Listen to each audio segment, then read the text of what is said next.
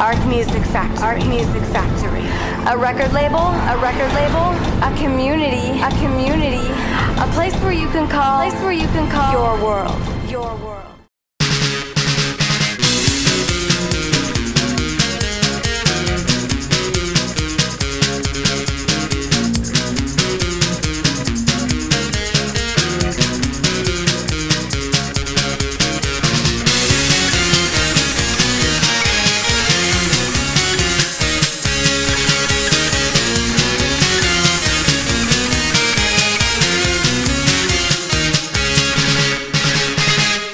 Welcome to Polishing Turds with Nick and Cal. My name is Nick. And I'm Cal. And this is the show where we take a deep dive into the wonderful world of bad music. Today we're going to be talking about Rebecca Black, the singer behind what is perhaps the most notorious viral song of all time, Friday.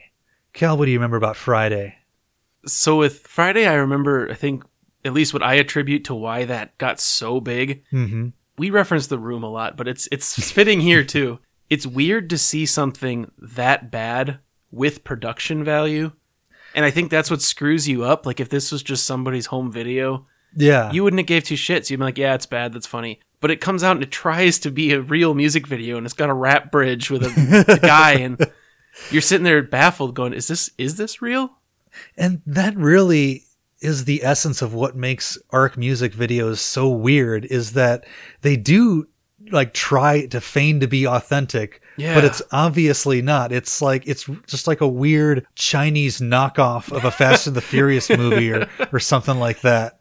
Have you heard of the Uncanny Valley? Yeah, yes. Yeah, it's that in music form. I- explain what the Uncanny Valley is for people. It's if you were to compare how realistic like a movie effect is supposed to look, like a human face done in C G in a movie. Mm-hmm. There's this sweet spot of if it's very unrealistic, your brain goes, oh, this is a cartoon, and it's fine. Mm-hmm. If it's just quite not realistic, that's where your brain hits that weird spot called the Uncanny Valley, where it's creepy because you know it's supposed to be real, but something about it is just a little off. People and, use uh, the Polar Express yes. often as, as the analogy. It's like the archetypal uh, Uncanny Valley film. Yeah, and it It is, because they were so close to making them look like real yeah, humans. It but, almost that that almost looks like Tom Hanks. Like, but it's not. It's bizarro Tom Hanks. Yeah. It's it, it just feels like you're in a dream or something like that. And I that. think it you know there's uh, there's American Indian legends about things called skinwalkers. Mm. And that's that's what it looks like. It's like the Bug Man in a Men in Black or something. It's something not human wearing a human skin. Friday just kind of feels like if aliens spent like a week trying to understand Earth music, and they tried to make something of the pop genre. Like that's this is something that they would come up with. Yeah, an A I that's still developing its algorithm. It's not like totally incompetent. It uses like a kind of a standard like like one four five chord progression. It's just that the vocal range is necessarily very limited because it's dealing with a thirteen-year-old girl. It's insanely auto-tuned, and the lyrics are dumbed down to the point of being like like insultingly bad, even yes. if you're a child. The lyrics seem like a Google chatbot or something. You know, something they're still teaching how to relate to people and, and youth. That really is the worst part of Friday and a lot of Ark music songs. So I'm going to assume that most of you remember Friday and the utter sensation it created back in twenty eleven. Immediately dubbed one of the worst songs of all time, the single was one of the first truly viral sensations of the YouTube era. It was discussed on morning shows, spoofed by late-night comedians, and inspired thousands of parodies and reaction videos. And in an age where the effects of cyberbullying were still not well understood, Friday provoked a torrent of hateful and abusive posts, nearly all of which were directed at its thirteen-year-old singer, Rebecca Black. Friday blew up almost exactly ten years ago, but to this day few people actually know much about Rebecca Black. Fewer still know the story of Ark Music Factory and its enigmatic founder, Patrice Wilson. For those of you who've seen the Friday video, you might recall that toward the end of the song there's a random, seemingly out-of-place rap bridge featuring an adult man who looks like he has no business hanging around these kids. That man is Patrice Wilson. He's the writer and producer of Friday, the one responsible for bringing it to the masses. And as you'll soon see, he is one strange dude. I am so surprised by that. Just talk about that, Cal. Like, what the fuck is he doing? You might not even remember that he's in the song, but like, just go back and listen. Towards the end of the song, there is there's Rebecca like s- singing in the car, and then it just cuts to a guy in a separate car just rapping just, about yeah. I don't even know what. Just rap, generic rap. Like it's like whistling a tune where you just make up notes. And, and he does this in like every Ark song. What is it about the music industry that has all these fucking weirdos in it? You know, like it almost goes without saying that he's a weird dude. Yeah. So back then, I guess I just assumed he was some desperate guy who just needed a buck. And they were like, you want to be in this Friday video? You just imagine if that was the chase, if that was like, he's he's a rapper trying to break out, like maybe he grew up in the streets. And like he's just trying to he's trying to leave the streets behind, he's trying to make it big, and someone offers him a spot in the Rebecca Black video. It's like, I gotta take this. Yeah, he's like, sure sure hit me up with those lyrics. It's like, fun fun fun Saturday comes next. Uh, uh all right, well I guess I'll be the highlight of the song at least. I want to make one thing clear before we proceed. In this episode, we are not making fun of Rebecca Black. Like, she's gotten way too much of that over the years. There's more people responsible for Friday than just her. And yes, it's an incredibly, incredibly bad song, but it's not Rebecca's fault that it's a bad song. As we just pointed out, she didn't even write it. And even if she did, she was only thirteen when she came out. And no thirteen-year-old deserves to be mocked or harassed for pretty much any reason. Yeah, she got the unbridled rage of four chan and YouTube back then. Yeah. Before we all understood that if you react to it all at all, it just eggs it on. And that was, that was, it was a feedback loop. It was an early example of, uh, there's something known as uh, negativity bias. And it's this psychological principle that to dumb it down, it just means that something that's that makes you really angry or it inspires a very hostile reaction is going to get a lot more attention than something that's neutral or positive. I feel like that just kind of tracks with a lot of what we see in our culture. Yep. And you know, this is this is just a this is just an early example of that. Well, and YouTube also kind of unleashed a torrent no one had seen.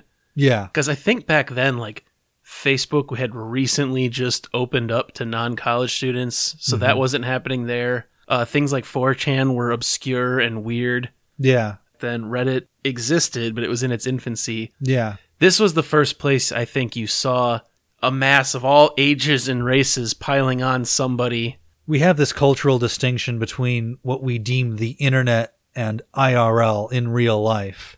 But when you're typing a comment, you know, that calling someone fat and ugly, and that person reads it, that is real life to them. We all do things on the internet and behave in ways that we wouldn't in real life. Like, yeah. if you if you actually would go up to a guy and say, fuck you, you're a douchebag, you suck. Okay, you got balls. If if you're going to stand two feet away from a guy and tell him he's a stupid son of a bitch and he should kill himself. If you're gonna, if you can do that in the middle of a Burger King, like, hats, go ahead, hats off to you.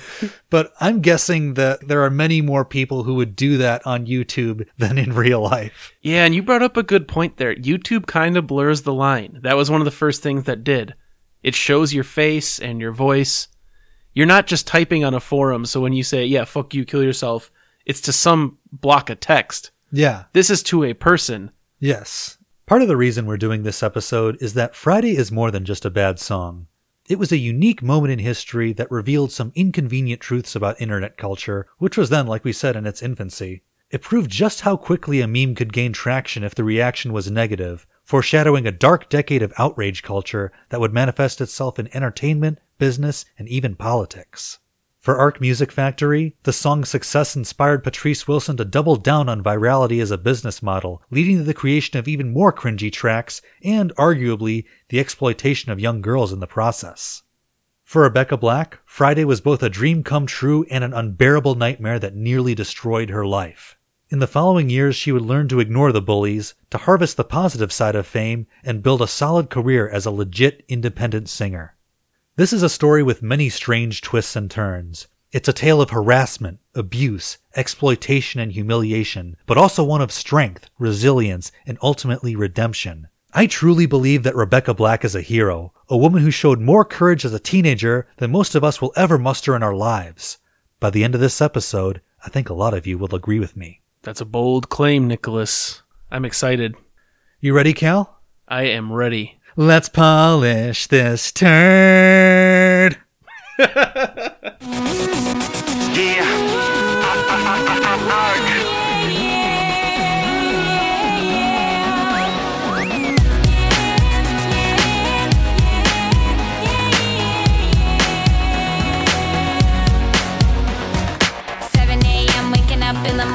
Gotta be fresh, gotta go downstairs, gotta have my bowl, gotta have cereal, seeing everything, the time is going, ticking on and on, everybody's rushing, gotta get down to the bus stop, gotta catch my bus, I see my friends, kicking in the front seat, sitting in the back seat, gotta make my mind up, whipsy, can I take, it's Friday, Friday.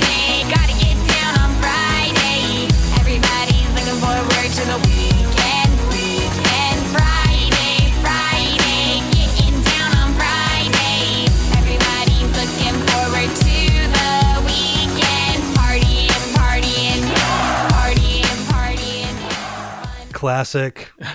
Your friends are already in the car, Rebecca. Your choices of seat are kind of limited.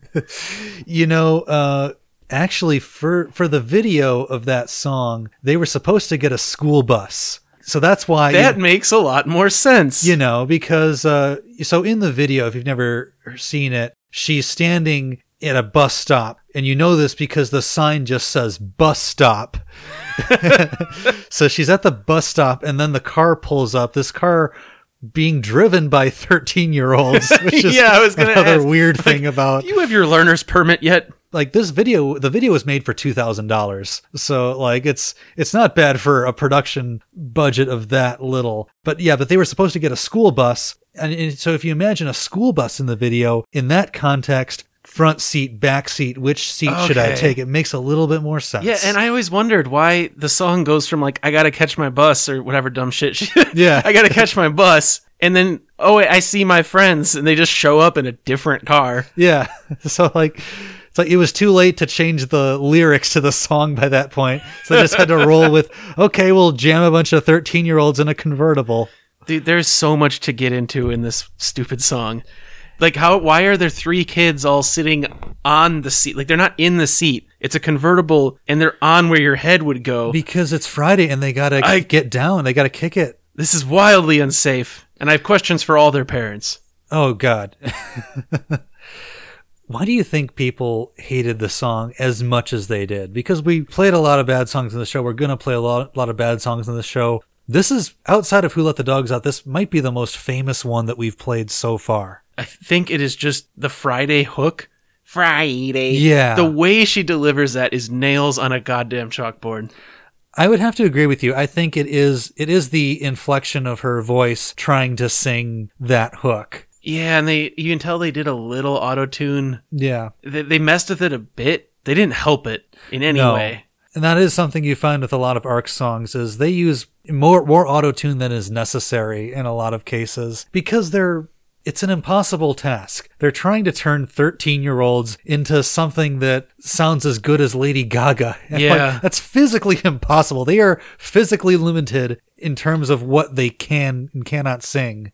And then I would also say just the lyrics are beyond comprehension dumb. They couldn't even bother, be bothered to rhyme today. They, yes. You know, like they don't bother to rhyme anything. And it's not like they're trying to rhyme like establishment or something. Just to give you guys an example, there is a bridge in the song, and the lyrics to the bridge go, yesterday was Thursday, today is Friday, we, we, we so excited, we so excited, we gonna have a ball today, tomorrow is Saturday, and someday comes afterwards, I don't want this weekend to end. That's what I'm talking about. Somebody wrote that. You couldn't find a rhyme somewhere in there? It's like trying to teach babies the day of the week. And then you get to the infamous rap section. Oh, yeah. So talk about Patrice's rap bridge, Cal. I mean, what is there to say? He just comes in and raps about whatever. Yeah, he's like, yeah, Rebecca Black. Fri- it's Friday. You know, we're so excited. We're rolling. I'm driving.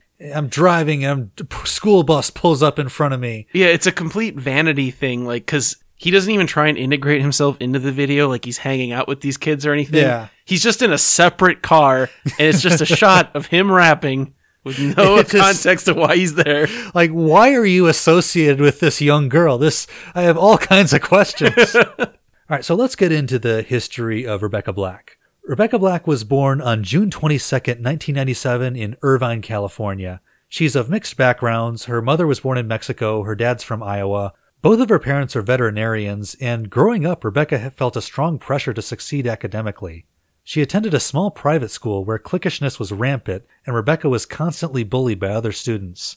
So remember, this is before Friday. So like she'd already had experience dealing with bullies in school, as many, if not most kids do. Yeah, back well, back in our day. Yeah. Yeah, absolutely. I think more people were bullied than not. By the sixth grade, the bullying had become so bad that she dropped out of private school and enrolled in a large public school in Orange County. I'm sure the bullying stopped in a large public middle school. I mean, apparently it was marginally better, but again, like we're talking about Orange County, California. This is the spoiled children capital of America. I feel that this whole story is as much a product of Southern California as Limp Bizkit is of Jacksonville or any or the Baha Men were of Bahamas. This whole story is something that could only happen in Southern California. There's no Wisconsin Ark Music Factories, I can tell you that. During this stint in public school, she joined the musical theater club and immediately fell in love with it. Young Rebecca had always been passionate about singing and dancing, and in the theater community, she found a support group that made her feel welcome. For the first time in her life, Rebecca felt accepted, and things were going well. Boom, boom, boom. Foreshadow. For now. Coming into eighth grade, Rebecca learned that her friend Elena had done something cool over the summer. She'd recorded her own song, complete with a music video. Yeah. Ark, Clarence J, Pato, Elena Lee, sing it. From the early days, I saw your face, oh, you told me a lie, I knew you were shy, this is what we do, you don't have to be ashamed, 'cause when we're home.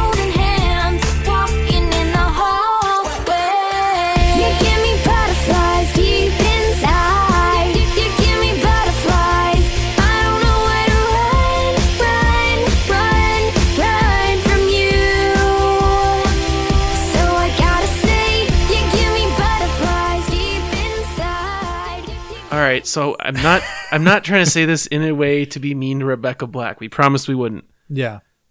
That girl can actually sing yes. for a thirteen-year-old, and that already puts it in a kind of a better starting spot than Friday got. Friday isn't the best example of Rebecca Black singing. She's had a, a long career since then, and it's been uphill from there. Well, yeah, she's so. done with puberty by now, yeah. you know? But, you know, when child singers are a crapshoot. Like, oh, yeah. Like, sometimes they work, but most of the time they don't because they can't. They're not fully developed yet. Right. Their vocal cords are changing shape every freaking month. Like, yeah, like once every twenty years, you get this, like, like freak prodigy who performs at Carnegie Hall.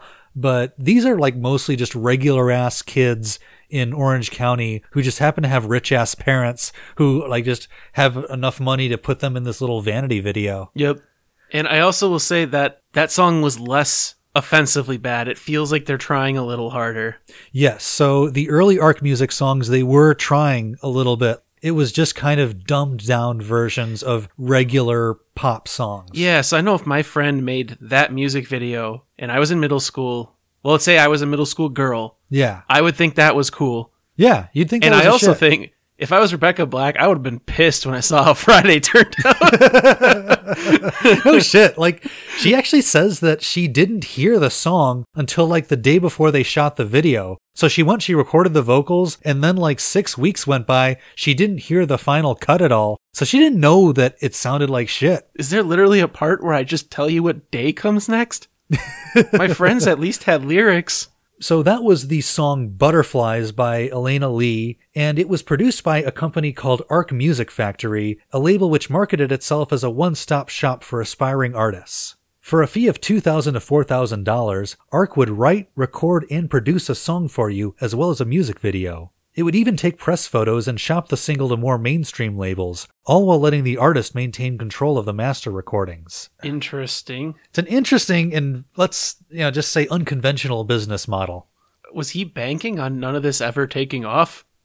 He had to be, because if you he's only going to charge four thousand dollars and you get the master recording. Yeah. He's assuming you're not going to sell records at any point. I think the product for him isn't the music. It's these parents paying four thousand dollars to have their kids in a video, and then they shoot the video for as cheap as humanly possible. And he's writing all, he's writing and producing all the songs, so that covers that overhead. So I think I think I really think it's just it's a vanity project. It's like, you know, at Disney World where you get your picture taken next to Donald Duck or some shit well, like that. It appears too his unspoken condition is he gets an appearance. Yes. Yeah, so that song does feature a bridge from Patrice Wilson, the same guy who does the random bridge in the Friday video. Let's hear what that sounds like. She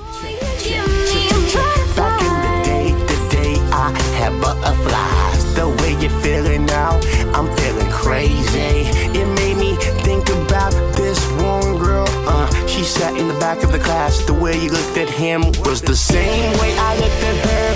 Back in the seat, we were rocking notes back and forth, feeling like breeze every time she smiled. I winked at her, she winked at me. This was no fairy tale. She got me going out of my mind. Homework, she helped me with my grades, feeling everything, eating sugar cane. Uh, and now you're being in the same situation. Take it to court, huh, hold no reservation. You give me butterflies. Okay, so obviously this guy's not a master rapper. No.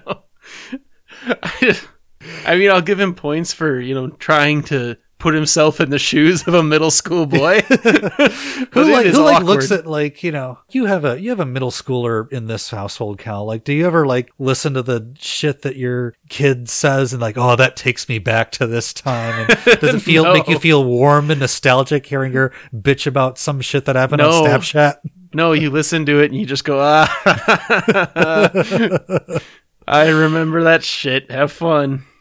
This has been something that's been kind of bugging me, is why does he feel the need to put himself in every song? Maybe in his mind it's exposure. If he's in enough stupid videos, someone's going to see it and be like, well, that rap guy's not that bad. The kid sucks, but what about this big black dude that's singing the rap verse? For Rebecca, this sounded like a really fun idea. She asked her mother if she could record a song with Ark, and her mother said yes. In the fall of twenty ten, the two of them met with Ark co-founder Patrice Wilson, who offered Rebecca a song he'd written called Superwoman. This was supposedly a love song about a girl pledging to be a guy's superhero, but that idea didn't appeal to Rebecca, in part because she'd just recently broken up with her first boyfriend. So I find this to be really cute. The reason that she didn't want to do Superman was because she'd just broken up with a boy, and the this relationship, quote-unquote, lasted three days, and it ended because Rebecca was too scared to talk to the boy in class.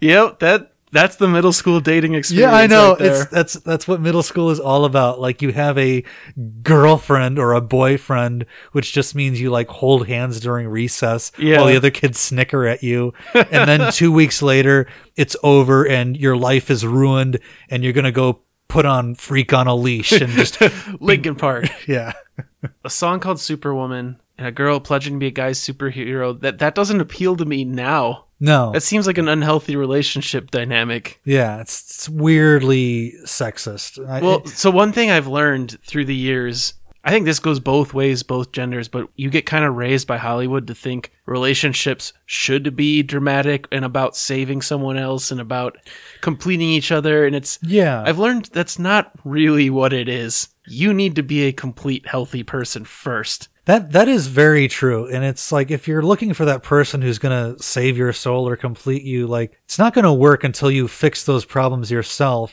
and then find somebody who is compatible, who's nice to be around, and that you care about, and then figure out are their faults like not bad enough that I can tolerate being with this person for long periods of time? Patrice, we already can tell, you know, he, he likes to rap about middle school romances. He wrote this, this song.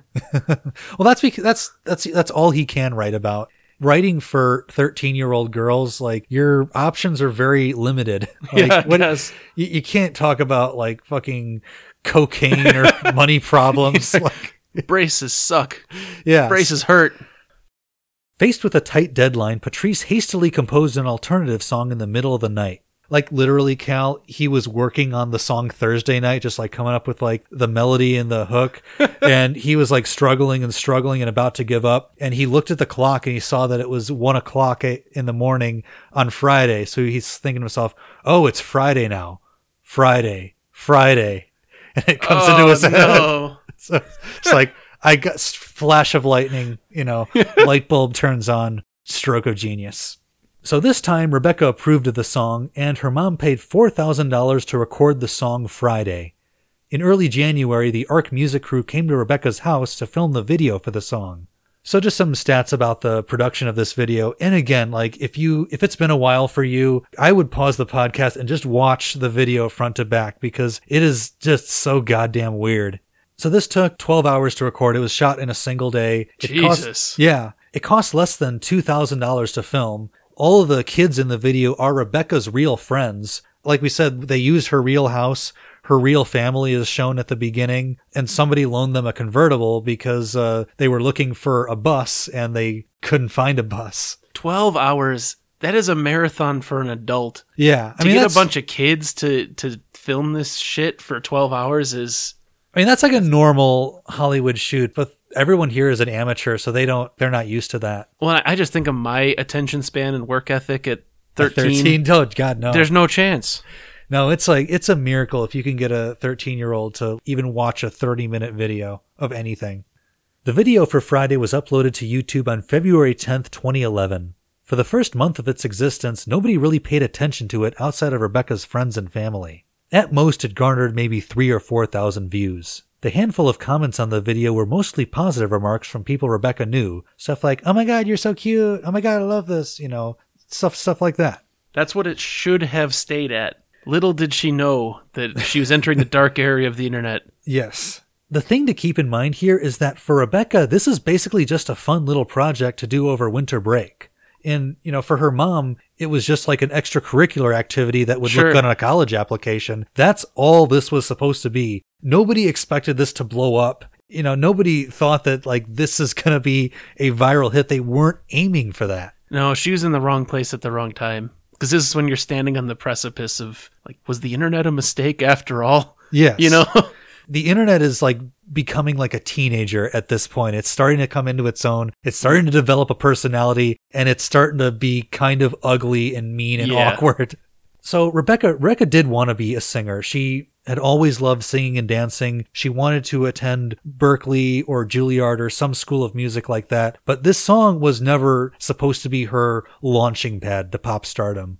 But on March eleventh, roughly one month after Friday's release, everything would change. Rebecca noticed a comment on her video, something to the effect of, "This song sucks, but it's about to become huge." She did some digging and noticed that the video had been featured on the blog for Comedy Central's Tosh dot oh. Within days, the video racked up millions of views, and Rebecca was deluged with a tidal wave of virtual hate. Friday earned over three million dislikes, overtaking Justin Bieber's Baby to become the most disliked video on YouTube. Jesus. And there's actually like a an even worse dig here because uh, at the time, uh, Rebecca was like a huge Justin Bieber fan. She's a thirteen year old girl. Yeah, like, of course she would were. be. They all were. I will hold that against her. But I think uh, Bieber posted some kind of tweet making fun of the song or the lyrics to it. What a little so, like, fucking just, prick. Yeah. So just imagine like this boy that you just have a massive crush on making fun of your, like piling on the bandwagon. That would hurt. What a little knobhead. Fuck that guy. Yeah. Fuck that guy. Like, to the present, he's never gotten better. But the dislikes paled in comparison to the comments. On YouTube, Twitter, and other platforms, viewers from all over the world held nothing back when expressing disgust for Rebecca's video. She was called fat, ugly, untalented, a bitch, a whore, literally every bad thing you could possibly think of. In a later interview, Rebecca recalled one comment that said, quote, "I hope you cut yourself, and I hope you get an eating disorder so you'll look pretty, and I hope you go cut and die." What the fuck, dude? Well, so this is what I was trying to say of, this is literally just some, you know, thirteen-year-old four chan troll well, trying maybe- to be edgy. Their whole humor was like, what's the worst thing you can say to someone? And then go say it. And they are not stopping and realizing that she is a human being.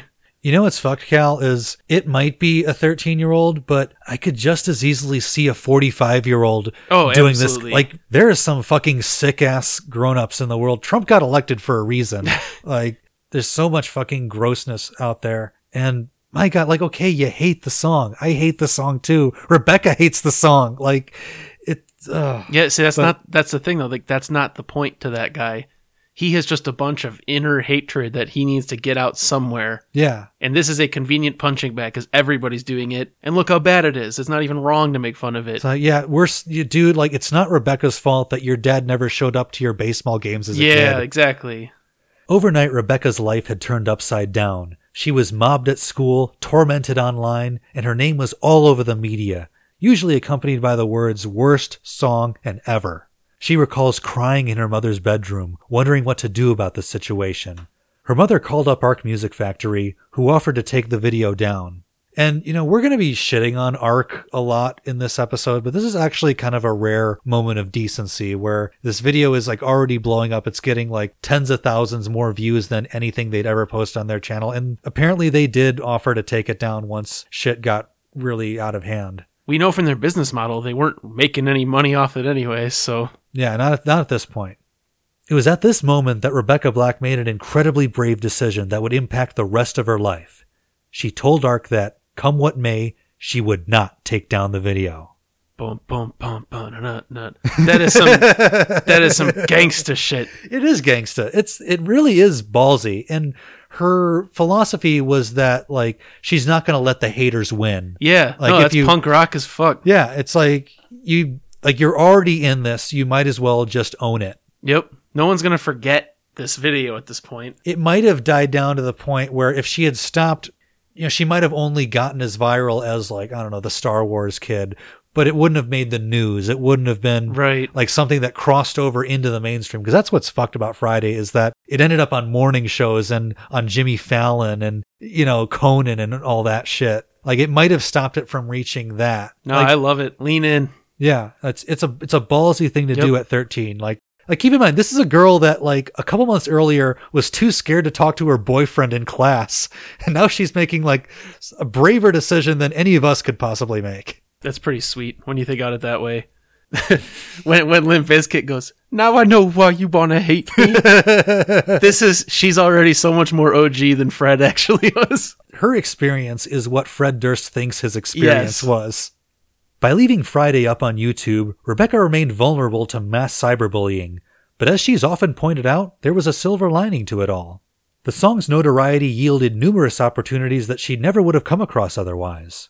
She appeared on Good Morning America and The Tonight Show with Jay Leno, and was featured in a series of Funny or Die videos that spoofed various aspects of the song. But for Rebecca, the biggest thrill came when she was asked to make a cameo in the video for Katy Perry's Last Friday Night.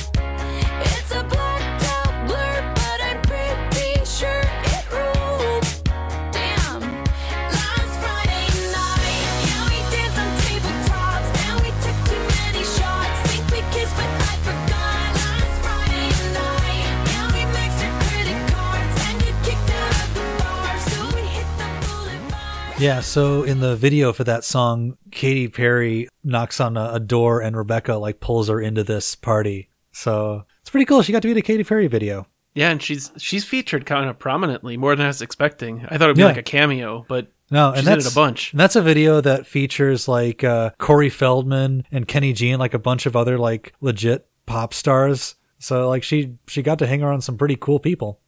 For Rebecca, meeting the pop icon was a dream come true, and Katy Perry ended up giving her a lot of encouraging advice. Like, she kind of like took Re- Rebecca under her wing for a little bit and like just kind of told her that, you know, you are a good singer, this is going to pass, and like like things are going to be okay. And that was a really, really important moment in Rebecca's life. That would be really surreal. Yeah, for sure.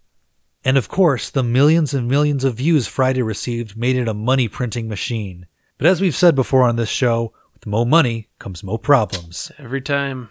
And the success of Friday opened up a nasty rift between Rebecca's family and Ark Music Factory. So recall that under Ark's contracts, artists are entitled to the master recordings of the songs they release.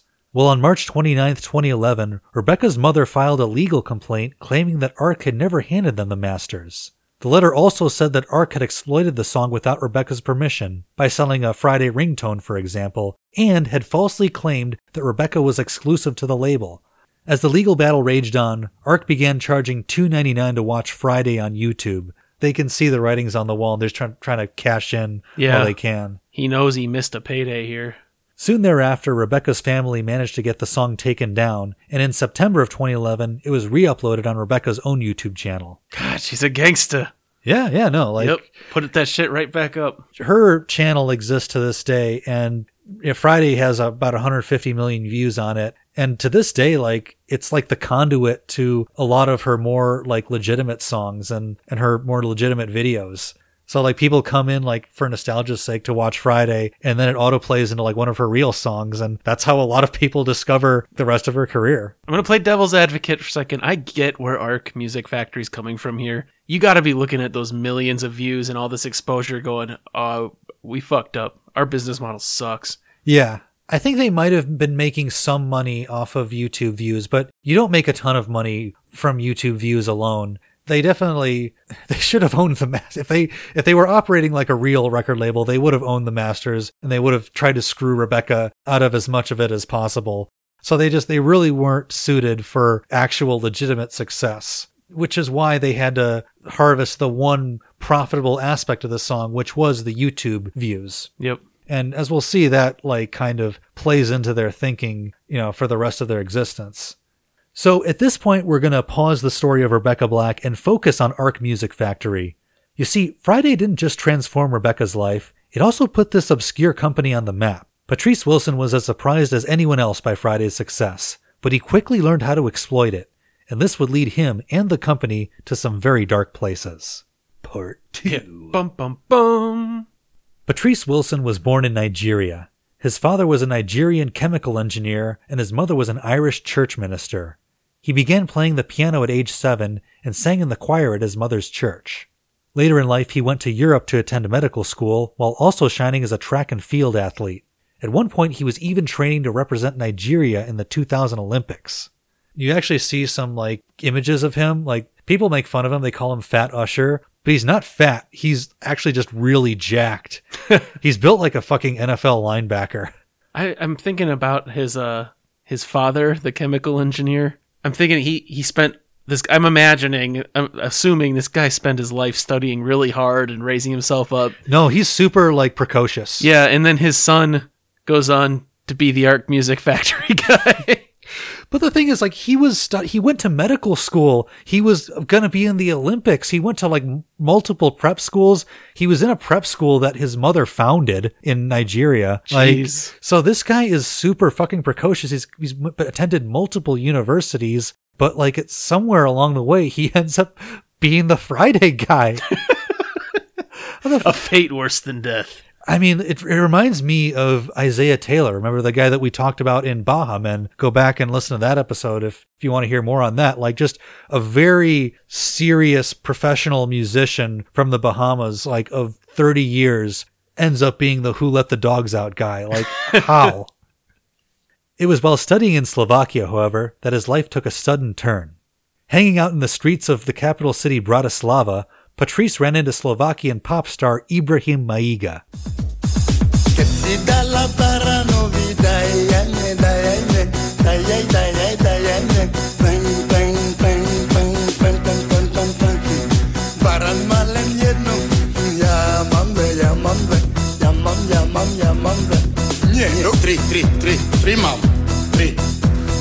Ungeli dala wuli la kakolonga la munuta kalamanita, kalamanita, kalamanita, kalamanita, kalamanita. Kerebete, kerebete, kerebete, kerebete, kerebete, kerebete, kerebete, kerebete. Tolo kona wuli la kadugude nula wuli kasebe korota, sebe korota, sebe korota, sebe korota, sebe korota. A plang, plang, plang, plang, plang, plang, plang, plang, plang. Hey. that, that was fucking dope, dude. That was the best thing you've ever played me. This might be the best song that we play in this episode. I don't know if I've told you this, but that's what I hear in my dreams. I, I have no idea what the lyrics are, but like it's that's just fun. I, I can see why that guy was a hit in Slovakia. Fun fact, he later ran for the European Parliament. There's always some f- story like that with these fucking guys. They never just make a quirky, weird song. They're always a crazy guy you find out. I know. Like there's there's so many rabbit holes. We don't have time to, to go into all the stories of all the people we talk about, but Ibrahim Maiga is a fun one. So Ibrahim Maiga was born in the African nation of Mali, but moved to Slovakia to attend university. And somewhere along the way, he started making music, and he became just like this really big pop star and actor in his adopted country. So what happened was, according to Patrice, Maiga stopped him in the middle of the street, and he stopped him solely because he was another black man, and it was so unusual to see any black people in Slovakia. So it was literally just like, hey, you're a black man. I'm a black man. Yeah, makes sense. We're in the middle of fucking Eastern Europe. Well, imagine if like you or me were hanging out, I, I, I don't know where.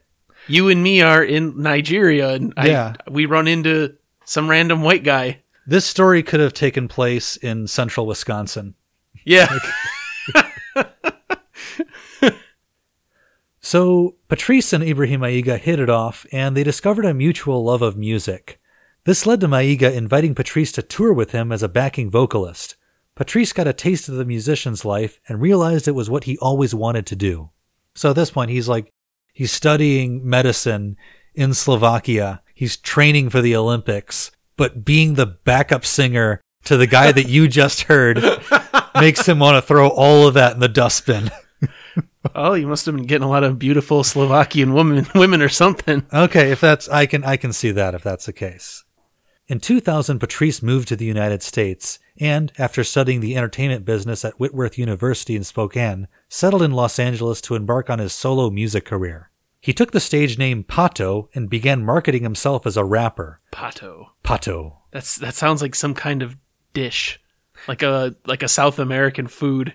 So we could not find any of Pato's music. Apparently, there there was the only the closest thing I could find was. There was one blogger that dug up his old MySpace profile via the Wayback Machine, but none of the music links work. So, like, we don't know what Pato sounded like or what kind of demos he was pushing to Sony. But, like, just if you judge from the rapping that you heard in some of those Ark songs and his compositions for Ark songs, I think it's safe to s- assume that this stuff was nothing to write home about. I don't know. Maybe I'm it'd mean, be but... like, no, it'd be like digging up, you know, the middle school battle, battle of the bands tapes or something. Yeah. Like I'm sure it's garbage. Unable to break ground as a solo artist, Patrice shifted his focus toward producing others instead. In twenty ten, he co-founded Ark Music Factory with an Australian producer and songwriter named Clarence J.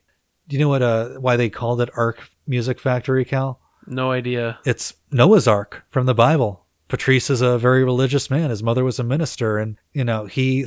wanted this to be his ark where all the little children would come and all, and all the fledgling Rebecca Blacks can come. All the little preteens can come into the ark and be shielded from the flood of viral hatred. I don't think he succeeded.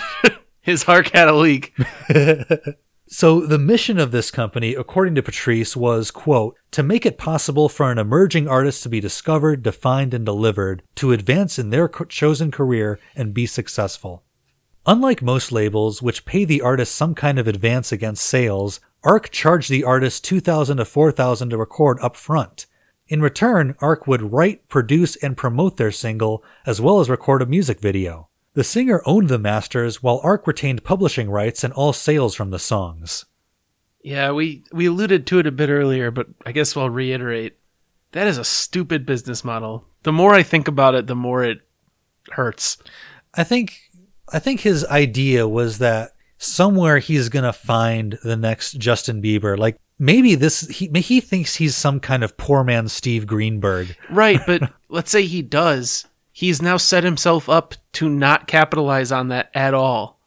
It would be more of like credibility building, maybe. I don't know. I'm just, I'm just throwing darts at the wall here, but he tried being a, a singer in his own right. That didn't work. So maybe he just gets known as a producer for Rebecca Black or Elena Lee, and someone invites him to do the next Taylor Swift. I don't know. I don't know what this guy's game is. Sure. But we know, based on the fact that he's putting himself in all these songs, that a big part of it is about him. Yeah. So I think a lot of it is just trying to establish his own credibility. I, or he's just thinking that short term. He's just trying to make rent. Yeah. He's like, show up, give me four grand, I'll make a video. That could be it. Like, you know, he needs he needs some money. His only talent is, you know, besides track and field, is is producing songs, you know, these kind of fly-by-night pop numbers. There's a lot of rich parents in Southern California, like, hey, give me a bunch of money, I'll put your kid in a music video. Oh my God, that's so cool. So initially, Wilson and Jay had hoped to develop a wide variety of talent, but they soon found that their business model naturally appealed to one specific demographic, teenagers and their wealthy parents. By the time Rebecca Black had signed on, Ark had already established its sound and image. The songs invariably consist of generic synth-pop melodies, heavily auto-tuned vocals, and frankly atrocious lyrics.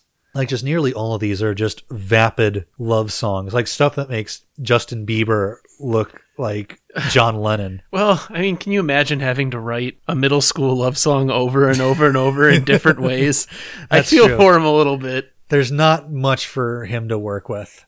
There's one song by an artist, an ARK artist called C J Pham. It's called Ordinary Pop Star. The thesis of this song is that she wants to be an ordinary pop star. See, she sings about how she she's tired of the paparazzi harassing her. She's tired of signing autographs. She's tar- tired of all the press attention. It would make sense if, like, Taylor Swift or Miley Cyrus sang this song, but like as the debut single of a thirteen-year-old wannabe pop star. I don't want to be an ordinary pop star. It's like, Cal, I am so sick of being a world-famous multi-millionaire podcaster. I am so sick of, like, having to sign deals with Audible and having girls throw themselves at us, like, day in and day out. Like, I just want to go back to recording in your house for almost nobody. Eggshell canisters on the wall, or what is it? Egg cartons, Egg cartons on the wall. on the wall to make this sound less shitty. Most curiously, the vast majority of these songs feature some type of verse from Pato himself. Consider this one from the bridge of Kaya Rosenthal's Can't Get You Out of My Mind. Let's rock it, rock it, rock it, Kaya, let me say it, rock it. Get him out, out, out your mind, what you wanna do it, baby. You down, you up, you going crick, crick, crick, crick, crazy. Trying to get him out of your mind, trying to get him out of your mind. Can't get you out of my mind, you got me thinking of you. Can't get you out of my mind. Like, why does he do that? I don't, dude, that one upped the creep factor a little bit for me. Yeah. Are we going to be on some kind of list by the end of this episode with I, all these uh, that we have to research? Like you were saying off air, like the creep factor, and it's it's a bit of a subtle one, but it's the fact that here is an adult person. We don't know what his relationship to these kids is, but he's clearly invested in their lives and their stories in ways that just make no sense yeah. in real life. You know, I'm the stepfather of a thirteen-year-old girl. Yeah. I would not let her be in one of these videos. No. Some, some about this is starting to rub me the wrong way. It's it's freaking weird. It's going to get a lot worse, dude. Believe me. When Friday blew up in twenty eleven, Ark was flooded with media attention. See what I did there, Cal? Yeah. uh... Sorry. Although Rebecca herself was overwhelmed with mean comments, the media's depiction of Patrice was mostly positive. They would just like introduce him as like the genius behind uh, Friday, and he, he... that phrase just shouldn't even be uttered. I know, it's like, it's like Steve, how they introduce like Alfred Hitchcock or something. That's for fucking Friday. Like, he did some kind of thing with Good Morning America, like some kind of talent show trying to find the next Ark Music Factory singer. So, like, I think he got what he wanted out of this. He got notoriety for himself, some sort of credibility as a producer. But as we're going to see, that didn't last very long. But with the ongoing lawsuits from Rebecca Black's family, the whole situation began to unravel. Put off by the lawsuit and the general controversy over Friday, co-founder Clarence J left the company in May of twenty eleven. He has since had a successful career producing music for film and television. So, like, he's the guy with the conscience in this story. He's yeah, the guy no. that, that, like, remember in uh, Enron, The Smartest Guys in the I, Room? That's what I was just going to bring up. There was, like, one guy who, Ajit like... Ajit Pai or something. Or Lu Pai. Lu Pai, yeah, not Ajit Pai. He's, he's, he's a the asshole. Yeah. yeah, he's the F C C guy. But yeah, like, Lu Pai was, like, the guy that, like, when that story was starting to, like, hit the fan, he got out right before, like, the stock actually tanked. Yeah. No, he is, uh, he kept all his money. He's living yeah. it up somewhere. Yeah, no. For Patrice, meanwhile, Friday transformed his entire outlook on the music industry. Gone were his dreams of winning people over with well-crafted, legitimately popular songs. Instead, Pato had stumbled on an effective, if disreputable, shortcut, creating controversial meme music. In late twenty eleven, Ark Music Factory went defunct, and Patrice founded a new company called P M W, or Pato Music World. I know. He's He never gave up on Pato. It's like, this is the Pato Empire now. For now on, I want you to call me Calvo. Calvo. Nico. The new label picked up right where Ark had left off, and in November of twenty twelve, Pato released a new song which looked for all the world like an attempt to recreate both the sound and the viral hatred of Friday. I'm talking about Nicole Westbrook's It's Thanksgiving.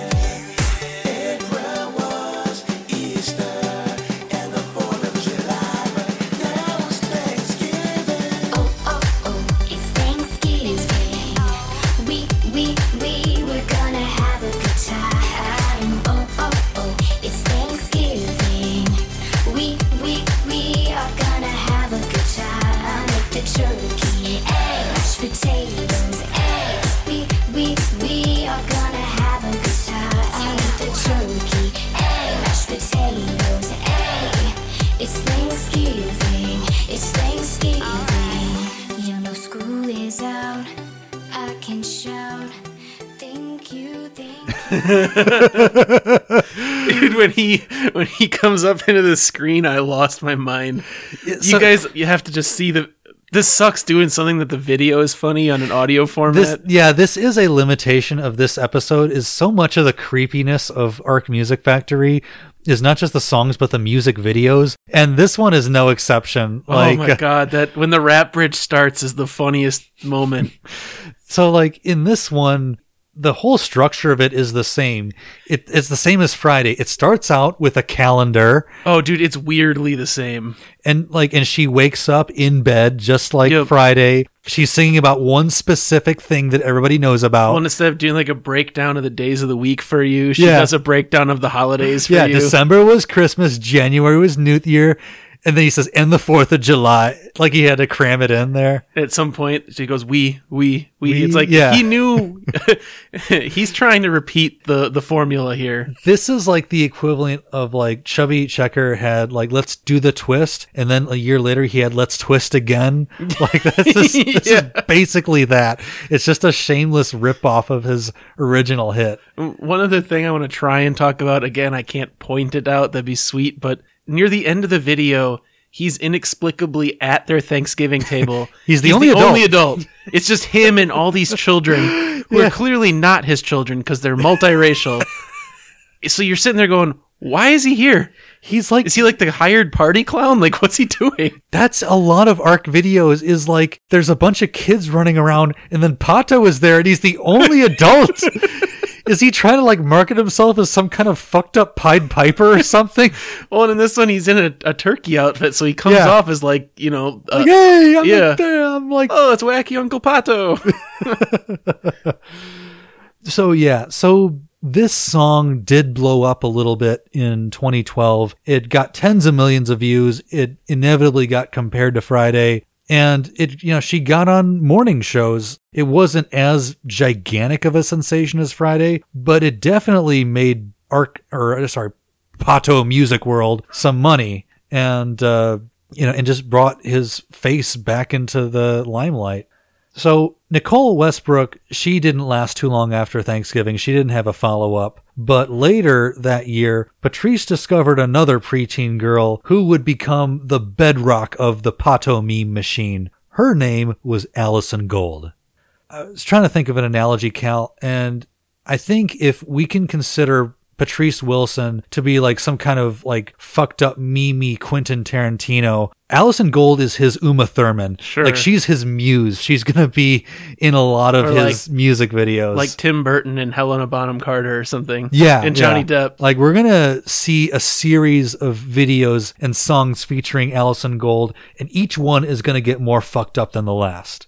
It all started with the song Skip Rope by a duo called Tween Chronic. Jesus Christ. I know. Tween Chronic. Society's officially going down the toilet, Nick. So Tween Chronic is made up of Allison Gold and another artist who goes by the name of Stacy. They look like they're about ten or eleven when this video is shot. And so the song itself is just this innocuous ode to jump roping, ostensibly. But it's the video that's fucked up. The video basically centered around these obvious parodies of gangsta rap tropes. Like, they set it up to look like a gangsta rap video. So, for example, there are several shots where you have this preteen boy who's dressed as a drug dealer. He opens up this uh, jacket to reveal like uh, it's stuffed with like Snickers bars and candy and stuff. And he, like, in kind of a hushed tone manner, he digs this stuff out of his pockets and hands it to other preteens for cash. And then they're using pixie sticks. They open up the pixie sticks and pour them all over their faces.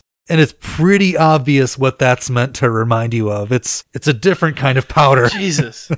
Did the parents they not see these videos until they're out? Yeah, I don't. Well, and I guess my next question is, the ball's on Pato. Like, what doesn't he think at some point he might get some kid whose parents aren't cool with this and come back to him like pissed off? Southern California is a strange place. L A is a strange place. And there are a lot of parents that want to make their kids famous. No matter what. And also a lot of parents that just really suck at saying no. You know, you, you have kids, Cal. Like, it's a hard thing to say no to kids, but a really important lesson that a lot of parents, at least from what I see, don't seem to pick up on. Yeah, it's that's your main job, honestly. There, there's this trend of parents who want to be their kid's friend. Yeah. And no, it's ninety percent of your relationship is them calling you an asshole and you questioning if you are indeed an asshole. Yeah. And because you, gotta, you have to say no to them over everything. Yeah. Otherwise, they're going to be fucking junkies in, in ten years. I don't know. I think a lot, I think a lot of this was just really dumb parents, and there are a lot of those in L A who are just so seduced by the idea of fame and just really suck at, you know, telling their kids no. Yeah. So eventually, Stacy fell off the map, and they started using Allison Gold as a solo artist. Her first single, A B C D E F G, that's... What the no. fuck? Okay. All right, I'll let you keep going. Yeah, the first single is called A B C D E F G. It is another basically forgettable synth pop song, but again, the music video is the creepy part. Okay. Uh, okay, I... so I just showed Cal the music video for A B C D E F G. What are your thoughts, Cal? I'm at a loss, dude. I just I just sat there with my mouth open the entire time we watched this thing. I this this took the bad touch up yet another notch. Yeah. So, like, if I could try to summarize what happens, feel free to interject, Cal. So Patrice Wilson, he's dressed as Mister Rogers. He peers through a window into Allison's room. She doesn't uh, appear a tiny to... window. This yeah. is like how Mister Rogers had the, the small town. Yeah, the make-believe world. Yeah, so it's it's small. Yeah, so like he peers through this tiny little window, and Allison is in the her room singing a song. She doesn't appear to notice him, so he's like being a peeping Tom. Oh, and he's got this weird big smile. Yeah. It's, it's uh, weird. In this house that Allison's in, she's got like a love interest, Pat- the whole thesis of the video is is like Patrice as God slash Mister Rogers trying to set them up. So he invites them to a club via his van, which is called Wilson's Wagon. He leaves her this note outside the door that says, "Get on, and get it, in," and it's all. It looks like a ransom note. It's super weird. Like, if you don't know what we're talking about, like just later on tonight, watch the video. Yeah, I feel like you have to watch these. It's so fucked up. And then later in the video, he he attempts to spike the punch with something called love potion. Now again, like he plays it off like this is kids' entertainment, and so and it's the kind of thing where like if you watch this as a ten-year-old, it's not going to seem creepy to you. No, not at all. But if you watch this as a jaded older person who knows a thing or two about the world, it's going to be very creepy. Yes. Patrice has me full worried. If I was an F B I person and saw these, yeah, he'd be on my watch list. Like, you definitely wouldn't want your stepdaughter being in any of these videos. No, right? I don't, wouldn't want him within ten feet of this dude, or one hundred feet. But it was Allison's next single that struck, well, gold in terms of viral controversy. This is the utterly obnoxious, arguably racist song, Chinese Food. After balling, I go club banging, then I'm hugging, then I'm hungry, and I'm walking on the street, and I'm getting, getting, getting, getting grumpy, grumpy. I see child by my right, as my food in the air. It's Chinese food, my favorite. So I'm getting, getting, getting, getting hungry. I love Chinese food. You know that it's true. I love fried rice, I love noodles, I love chow mein, chow mein. I love Chinese food. I gotta say, Cal, of all the Ark, like Patrice Wilson songs that I had to watch for the sake of this episode, that's the one that like fucked with my brain the most. We, we've talked about how I get these songs stuck in my head because I'm forced to listen to all of them. That was the worst one of all the ones we've done yet so far on Polishing Turds. Like you're trying to make a coffee. I love yeah, Chinese. I know. I just, I could, it would be like hours. Like I'd try to listen to real music. It wouldn't work. Like just... It's just so, ugh, it's so infectious. And when you combine it with like the video, where again, and again, I don't want to make this a homework assignment, but the video is what takes all this shit to the next level. You have like this young little girl who just, she really, she looks like a girl. Like she is young and innocent and dumb about the world. And that's okay. We're not, we're not attacking her. It's the way she's presented. They dress her up. They make her up to look like an adult. And yeah. It's so nerve-wracking to watch. Oh, and then the first lyrics, and she's like, I go clubbing or something like that. Yeah, after bawling, I go clubbing. No eleven-year-old is going clubbing. And if what they the are, fuck? I have a long series of questions. Yeah.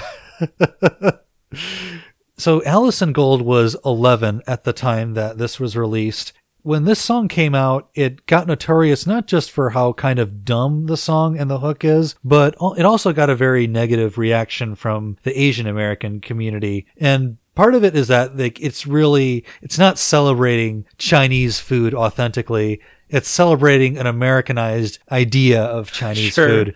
Like fortune cookies, you know, is is an American invention. It's not. It'd be like if there was a Chinese pop song about burgers and fries, yeah, and saying that that's McDonald's. American food. Yeah, that's specifically. All they eat. Yeah.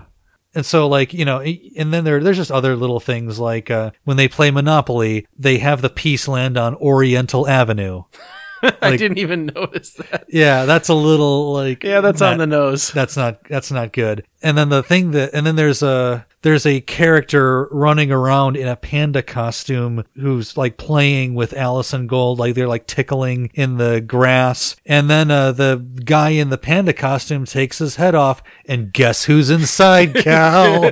Pato. Pato. He's the Pato the oh, panda. That's what I think. That's my favorite Pato reveal of all the ones.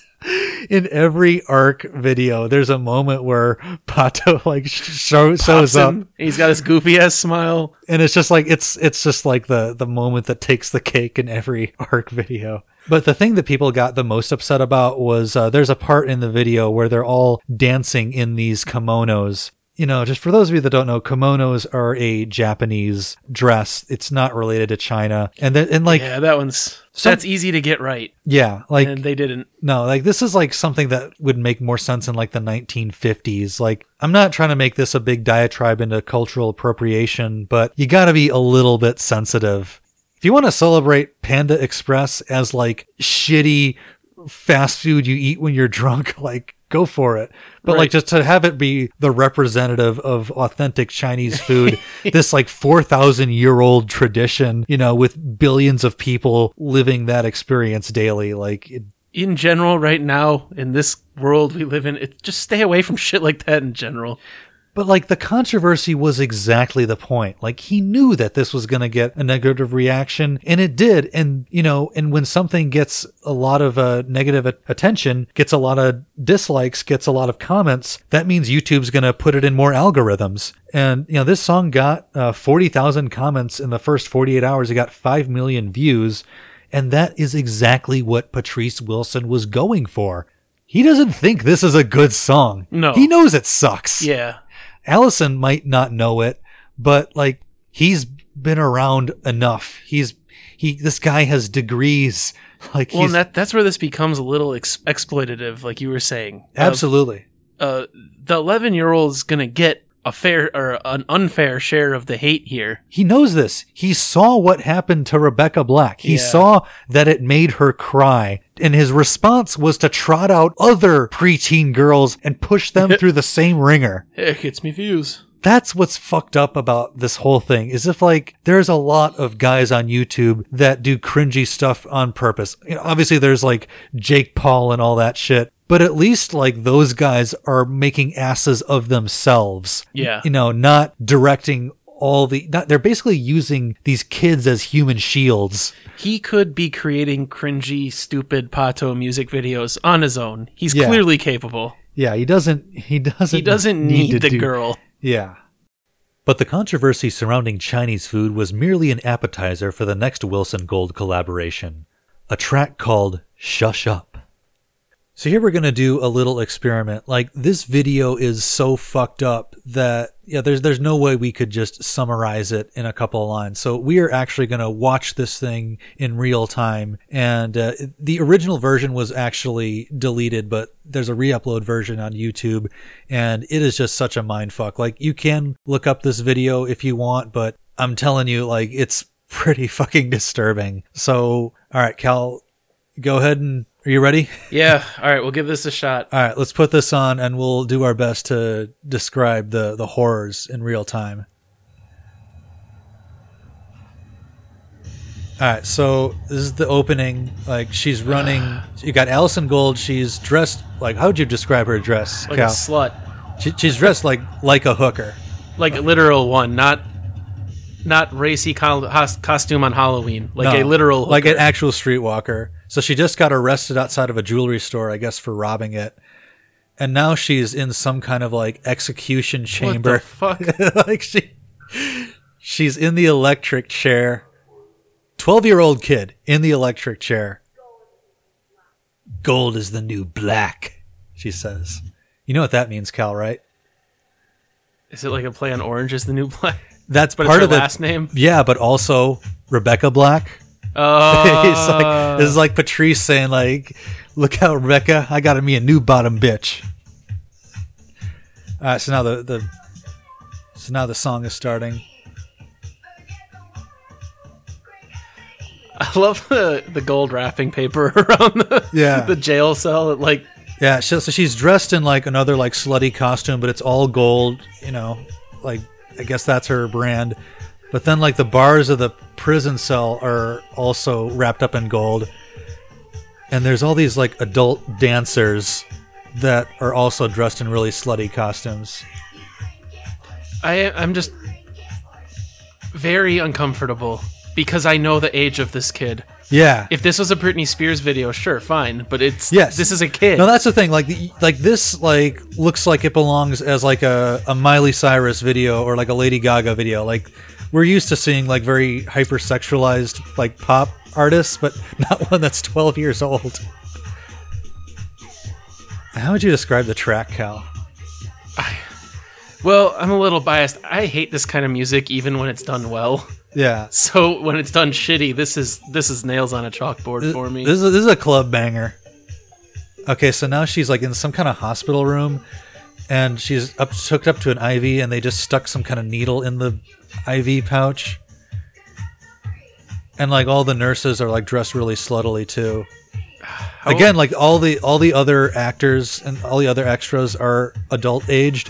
Did not a single one of these extras at any point was like, "Hey, this is a weird thing I'm thing. in." Like this video, this had like an actual budget. Like this is probably like a hundred thousand dollar video. So now she's in a junkyard, like oh doing a God. bunch of like sexy dance moves, and they're like these like shirtless dudes. They're all like really jacked. These like shirtless dudes pounding shit with hammers. They got like hard hats on. I I was just it never ceases to amaze me in Hollywood or, or any like show business thing that these productions that can get made without a single person involved of the hundreds involved to just stop and say, "Hey, this isn't a good idea." Plus, like, isn't there some kind of rule in Hollywood that like a parent or some kind of guardian has to be on set whenever you have a child performing? I mean, I guess this probably isn't like a SAG production. Okay, so now it's like a break, and she's walking, and, uh, she, and here's Patrice. Here he Pato. is. Pato. He's dressed in an orange jumpsuit. They're doing a telephone call behind the glass. Is he going to rap at her? What do I do?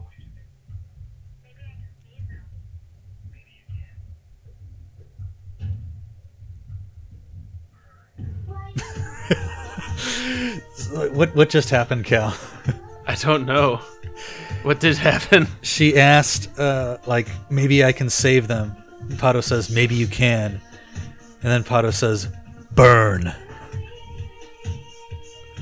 Who's she saving? I don't fucking know. Us? Okay, so so she's, like, on a rooftop now. And, like, she's, like, about uh... twenty feet below are, like, all these, like, shirtless, like, twenty-something people. Uh, it looks like a fucking rave. She's got a teddy bear in her hand. She's saying silver over and over again. Again, he, this, he, thinks, he thinks he's doing some kind of art piece. And now she like she turns into like dust. And now all the club people are like feeling each other up. And like just doing all this like hypersexualized dancing. It's it's a rave orgy inside a prison yard.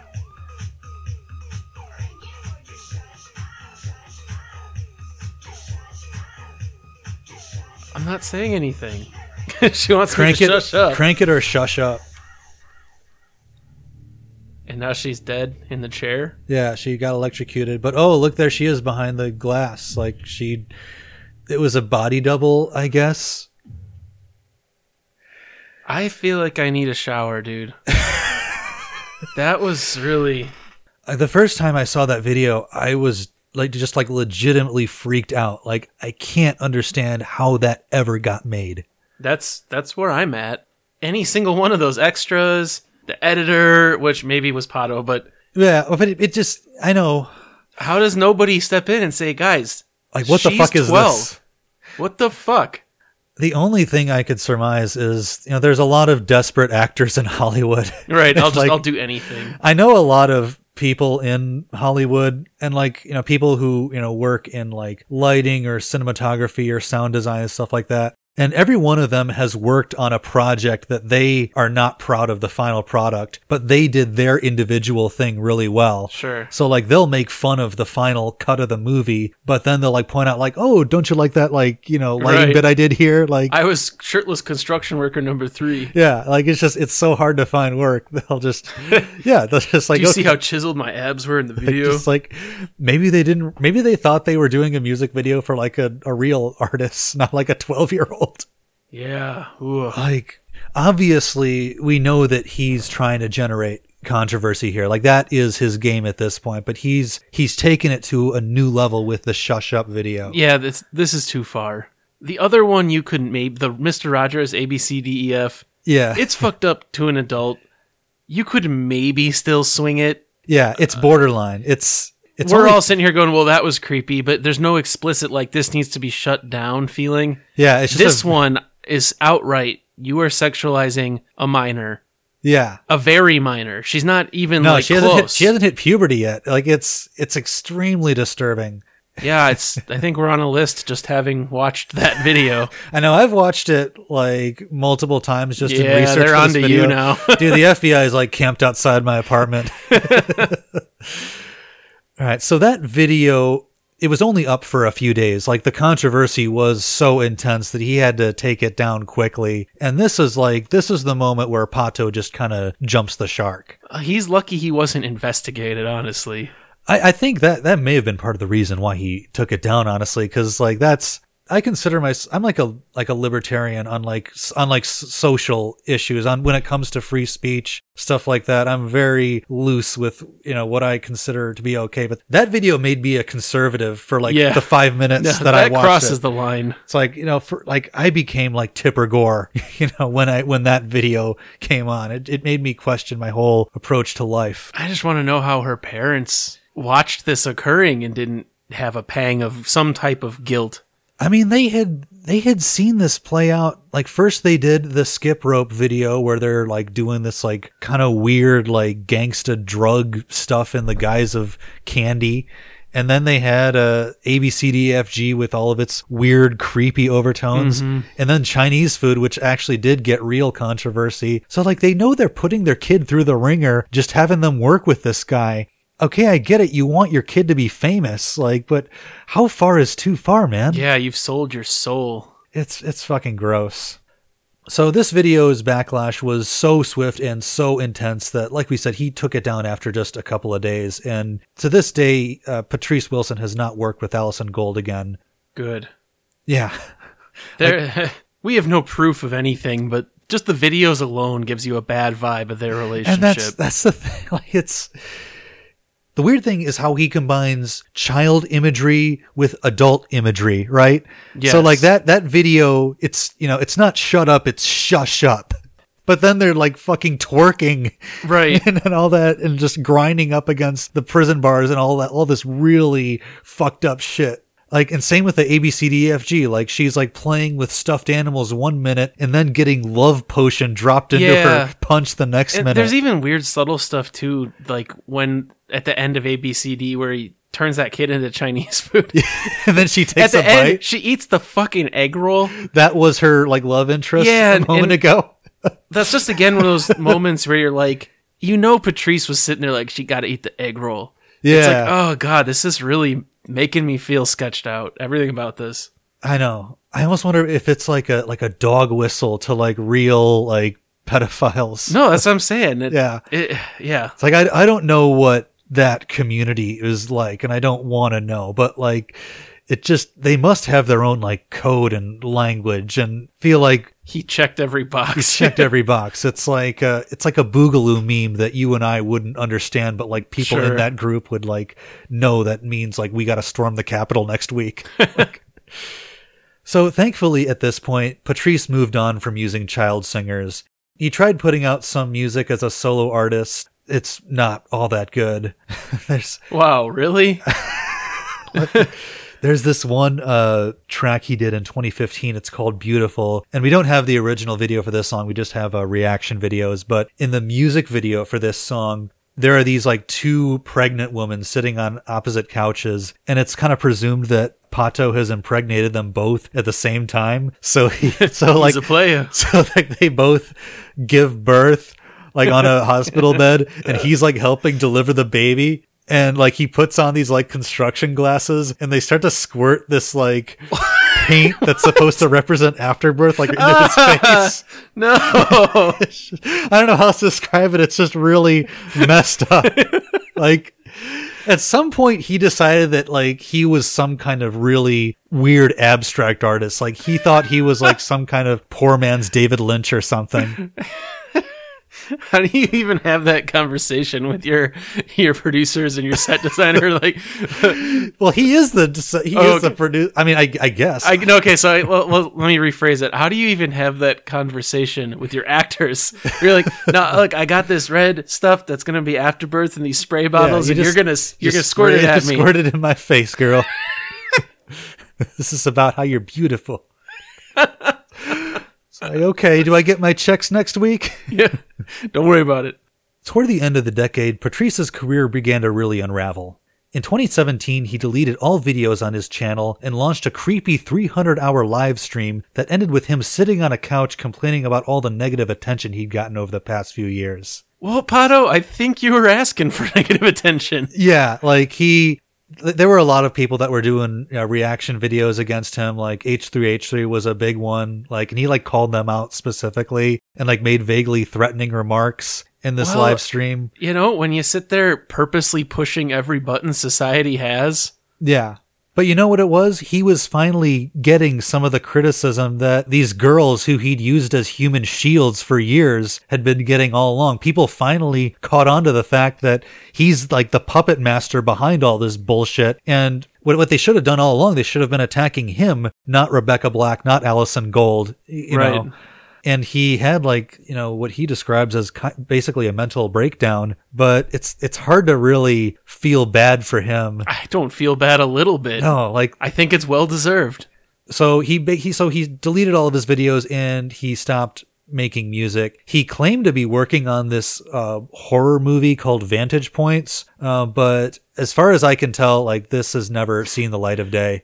He already made A B C D F G. I mean, no, that's a that's a horror masterpiece. That's some like, creepy shit like, at the start. I mean, he's already like mastered the genre of like extremely unsettling art. Although these days Pato tries to stay out of the limelight, he still can't seem to escape controversy. In twenty nineteen, a twenty-five-year-old actress and graphic designer named Dora Marble accused Wilson of sexual harassment. I'm only surprised in the sense that she's twenty-five. That seems above yeah, his he, age bracket. I know, that's like twice the age of anybody else he's he's exploited in the past. So just let me, just a quick rundown on this story. So Dora Marble, she lives in Norway, and the story was covered by a blog called The Daily Dot. Supposedly, she was living in Norway. She's a model slash actress slash graphic designer. And Patrice approached her about doing some graphic design work. And she said, okay. And they kind of had this like dialogue via text message for a number of months. And then he started saying stuff like, oh, you're so beautiful. You're such a good actress. He sent her this script that he had been working on. He tried to like play it up like he was like about to get this deal with like Amazon or Netflix and that he's like this big time Hollywood producer. You know, so she read the, the script for him, and he offered her a part in this quote-unquote series that he's doing, but said that if she wanted to do it, she'd have to come out to L A. So Dora says, like, well, I can't afford to come out to L A.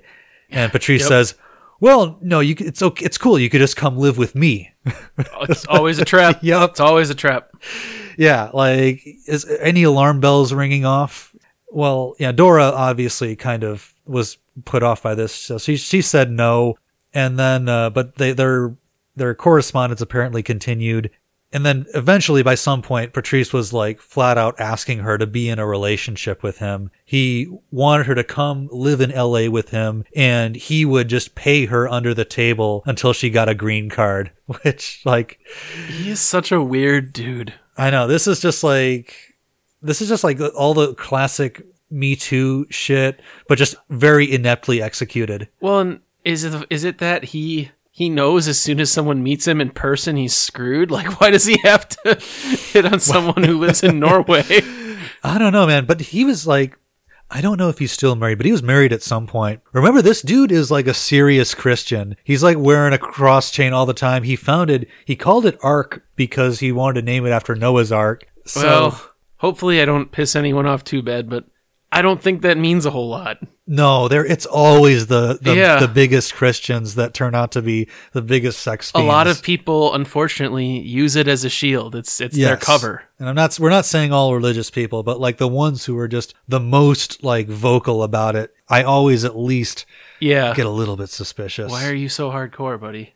So, and the only reason I brought that last story up is because we've been talking about how creepy Patrice Wilson is and how there's all these like weird, like overtones in his videos, but this is the only like concrete proof we have that he's actually like sexually harassed somebody.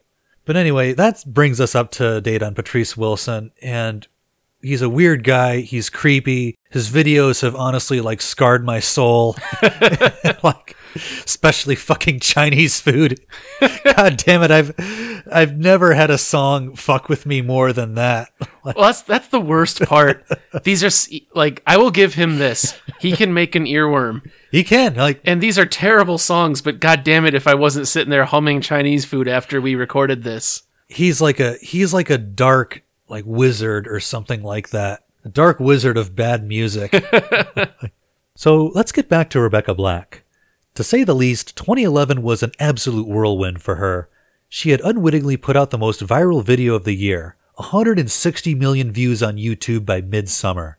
Her name was the number one most searched term on Google that year, beating out things like Casey Anthony, the iPhone five, Adele, Steve Jobs, and the twenty eleven Japanese earthquake. If I were Rebecca Black, like, that would be the stat I'm the most proud of. Yeah. Like, she beat Steve Jobs. Steve Jobs died that year. Like, oh, and God, Casey Anthony, everyone remembers that. I know. Like, just... Yeah, like, that's impressive. More people searched Rebecca Black than any of that shit. And I know for a fact I was one of them. Yeah, me too.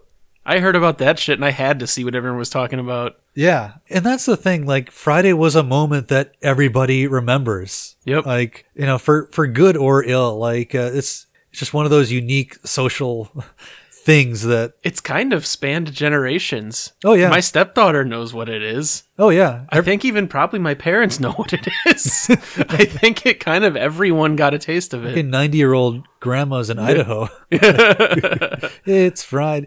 I heard uh, that, you know, there are a lot of offices where on Fridays, like, everybody will, like, sing that song, like, kind of, like, not even really ironically anymore, just like, it's Friday, it's Friday, yeah, hey. Yet, despite all of the bullying and negative attention, Rebecca never gave up on her dream of being a singer. She hired a new manager and continued to release singles, songs like My Moment and Person of Interest. These early songs are not great, but they're a hell of a lot more respectable than Friday. Rebecca also began to reinvent herself as a YouTuber, a move which not only helped her grow her artistic identity, but allowed her to find new friends that she could actually relate to, people that would form the support network that was desperately missing in her life. So Cal, like I've, I actually set out a goal of watching every uh, Rebecca Black YouTube video, and I, I failed. I, I didn't get all the way. Dude, that is raw. That is hardcore there's, there's dedication. Of them. Like, so I got to the point where like I got through like half of them, and then like the deadline was coming up. We were about to record, so I, I started doing like every like third or fourth one. Sure.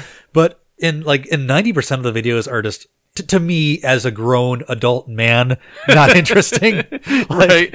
It's it's just like typical like teenage YouTuber stuff, right? Like it's like this or that challenge or a makeup tutorial or like ask me anything kind of a kind of stuff. But but like actually watching the totality of it, because she starts when she's thirteen and she gets up through today when she's twenty-two. So you're watching a kid grow up. And it's really fascinating just from that lens, like how she went from just being this kind of, I don't want to say like vacuous teen, but just like just kind of a, a reg- she, she goes from being a regular teen to, you know, and then like when so when she's thirteen, she's like still a little bit nervous. And then when she's like sixteen, she's like shouting and yelling all the time. But now like as a as a twenty-one-year-old woman, she's actually thoughtful and talks like this and is like a lot has a lot sure. more professionalism and delivery.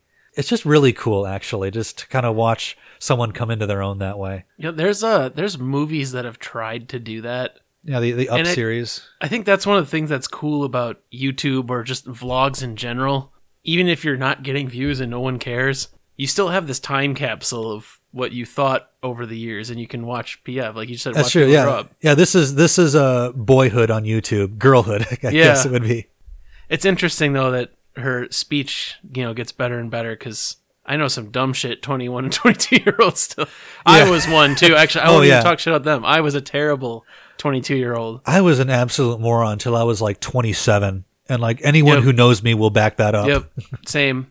Throughout the decade, Rebecca kept releasing her own music. some of which she wrote herself. If you take the time to listen to these singles in succession, you'll notice an improvement with each try. Given that so many of the bands we've covered on this show and will cover on this show, like, just basically tend to degenerate over time, it's actually refreshing to see an artist genuinely coming into their own.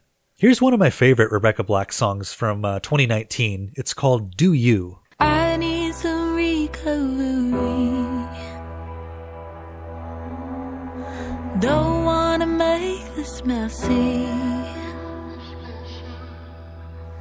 Shamble again as you untie the ends, baby. I need some recovery.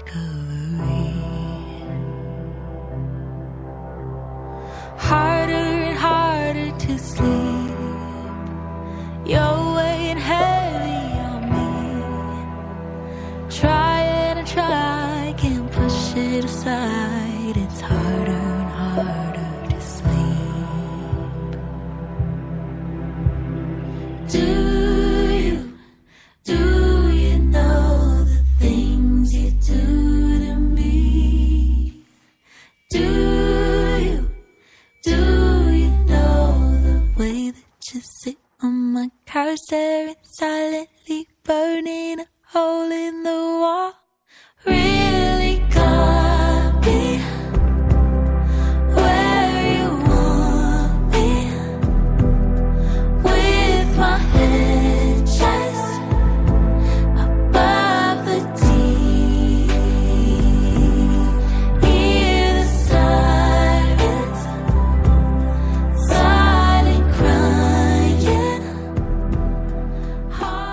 Yeah, so like, I actually like that, Cal. I know that you're like not into pop music, and I'm not. I'm not a huge pop guy either. But that's like that's respectable. Right? Yeah, I will give. I will give credit where credit's due. It's not. It's a hell of a lot better than Friday. Yeah. Not that that's a tough bar to clear. Yeah. I could see someone really liking this and enjoying this, and I would not give them shit for it. I mean, I I think this holds its own against like anything that gets played on like mainstream pop stations or like the Spotify top twenty. Yeah, you know? Totally. I mean, granted, I have no idea what's cool anymore, but I yeah. agree with you. And like, here's the thing about Rebecca Black is that Friday is her absolute worst song by far. Like, it is the nadir of her career. Her oh, her very first single and the one that she's most famous for, ironically, is her absolute worst song. She starts to do these other songs that are kind of also kind of like teeny, light, fair pop. They're, you know, and they're like not interesting at all, but like at least we're taking baby steps in the right direction. And then like in uh, in twenty seventeen, she came out with an E P. It's it's her only like thing that's more than a single. She doesn't have an album out. But then the E P is called R E slash B L. And that's like, res- it's like respectable. It's not like great pop music, but it's, sure. It's like she's starting to like get like respectable, yeah. hold its own pop music.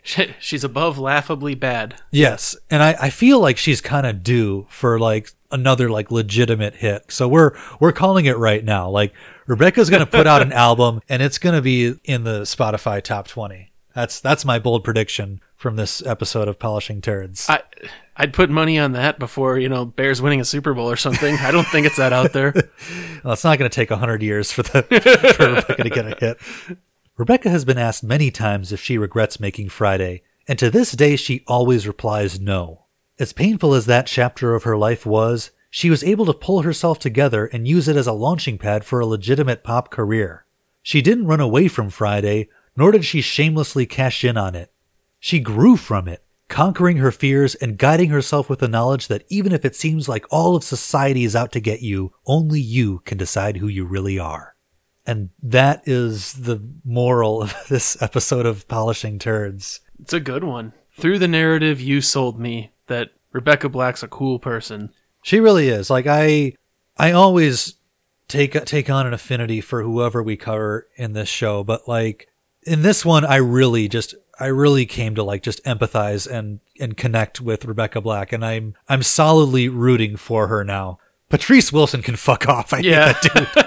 But like Rebecca should get like her own movie or something like that. She she really is a, a hero. Okay, so this this episode, it brought up a lot of shit you know, there's so much to dive into about, you know, internet culture, bullying, like memes and, and all of this stuff that was kind of new in twenty eleven. But now, like, we're fully immersed in it. We arguably just had a presidency that was kind of, that kind of grew from yeah. this stuff. Oh, absolutely. So, like, I just wanted to, like, kind of unpack this and just kind of have an open discussion of, like, where do we go from here? That's like, a big question. First of all, Cal, like, why do you think Friday got so big? Like, why did it capture everybody's attention? And why was the attention so hostile? I think anything that gets that big, there's there's always, like, a, a tipping point. Something somewhere is there at the right time and is the exact right thing to just skyrocket. Yeah. So this was that. It was really the first of its kind that got national attention. We weren't used to, like, well-produced media being bad. Yeah. And then additionally, it came at a time when we hadn't really addressed cyberbullying as a culture at all. No. I mean, in fact, I, w- I think I was still being a dick to people on the internet. It was just something you did. Yeah. I mean, I... I would often, like, tell people in, like, political arguments, like, you're a fucking moron, right? You know, and it's it's almost hard not to to react that way sometimes. But as we've come to understand that, like, that just fuels people's anger even more, and they can drive them to do, like, terrible, terrible things in the in the long run. Yeah, and I, I guess what I'm trying to say then is a video like Friday was bound to come along. And yeah. This just happened to be the one that hit at that exact cultural moment when all the conditions were right. There were early examples. There were things like uh, like Star Wars Kid. Yeah. You know? But that I mean that was that was kind of only for, like, people of our generation. Like, the adult world hadn't found out about that. Yeah. But definitely, like, for a time, that guy's life must have been hell on earth. Yeah, actually, his case is really interesting. Uh, I don't know. He, he was a case study of how to not react to it. And again, I'm not trying to shit on that guy. What? What I don't how, think, how, how did he react? I don't. I don't, I don't know. This, he this tried individually suing, like, almost anyone that was reposting it, and mm. he really thought he needed to fight. Uh, he needed to fight back aggressively. And as we've since learned, that if this happens to you, you basically need to do re- what Rebecca did and be like, "Haha, yeah, it's funny, I suck," and yeah. let it just take its course. Yeah. And the more you fight, the more attention you draw to it. I don't know if Rebecca knew this at the time, but she handled uh, the reaction to Friday like just absolute textbook perfect. Yeah. Like, it was definitely not the easiest decision to make, but she knew that the cat was already out of the bag. Right. It's called the, the it's called the Streisand effect. Yeah. And it's named after, I, I don't know the exact story, but it was something Barbara Streisand was, there's something about her on the internet that she didn't like. Yeah. And she went on this big campaign to take it down. No. And in doing so, she called so much more attention to it than there ever would have been. And it's it's not fair that this is how we react, but, like, you look like a sore loser. Yep. It's almost like society is like some kind of fraternity doing a hazing ritual on random individual people. And, like, you're just kind of supposed to take it good-naturedly. Yeah. The internet's attention span is short. I guess if you ever find yourself the subject of viral bullying, yeah, you just got to remind yourself, like, they'll be on to the next sacrifice in, in a week, in a month. Yeah.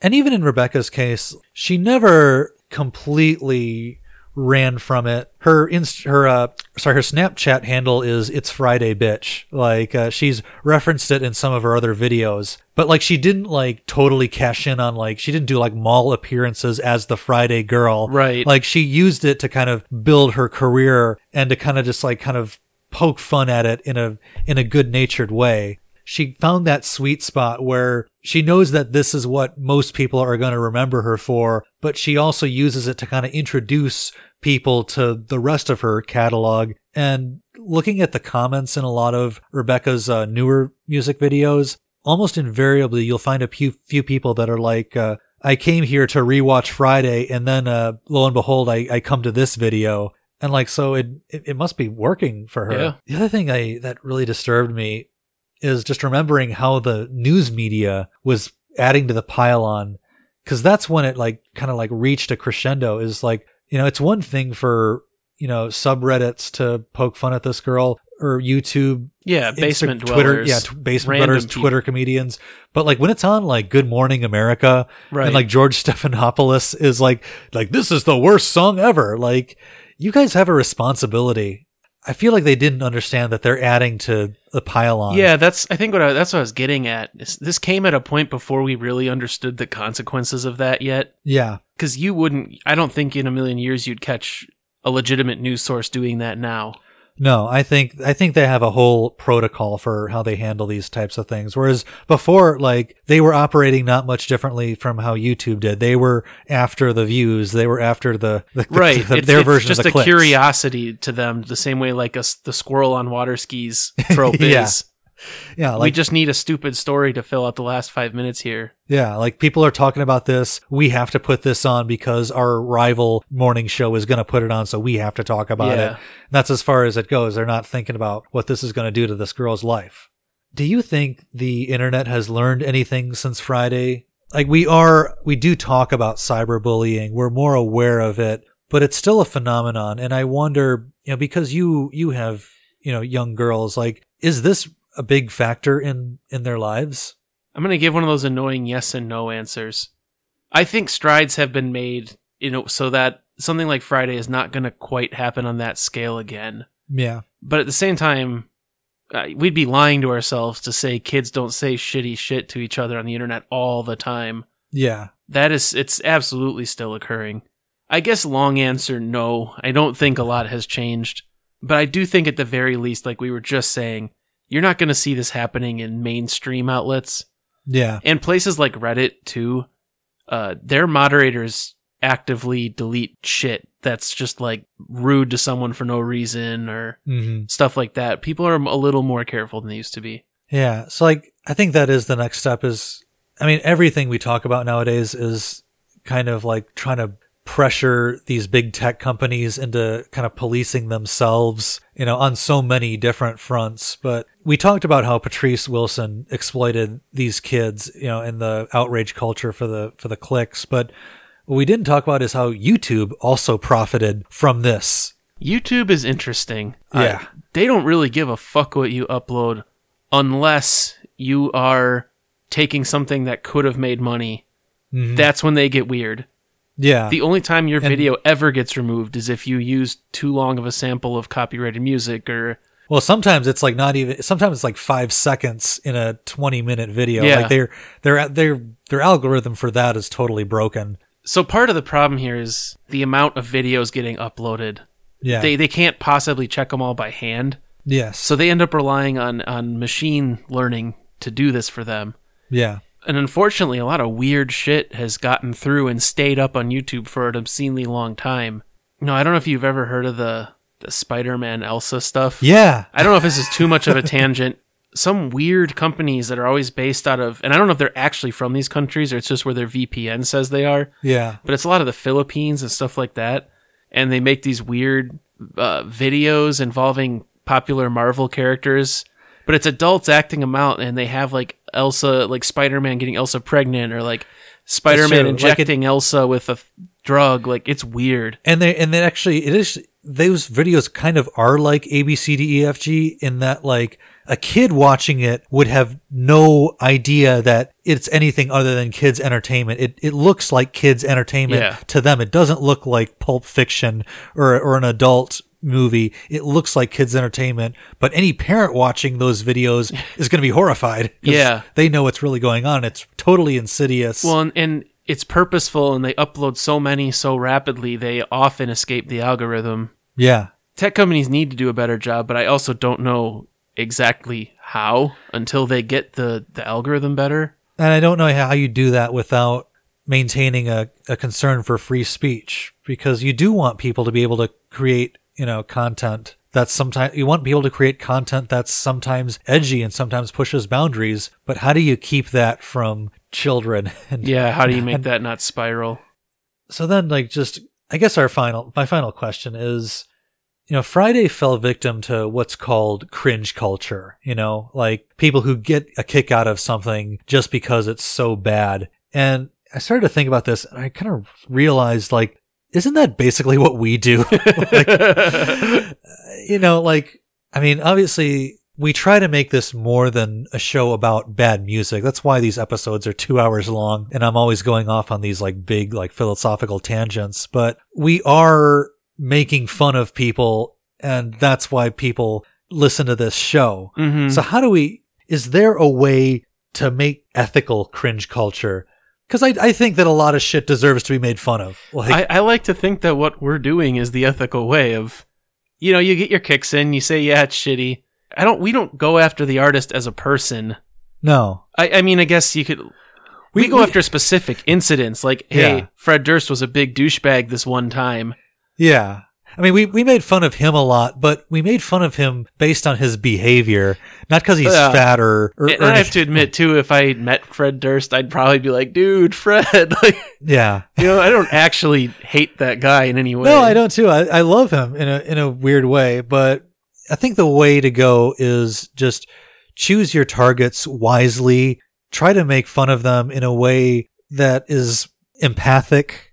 You know, like yeah, we make we, fun of them like you'd make fun of your friends. Yeah, like we want the best for all of these artists. Like I want the best for the Baha Men. I want the best for Fred Durst. I want them to go out and make really good art and get praised for making good art. I don't want anybody to be hurt or, you know, like shamed, like just because of who they are.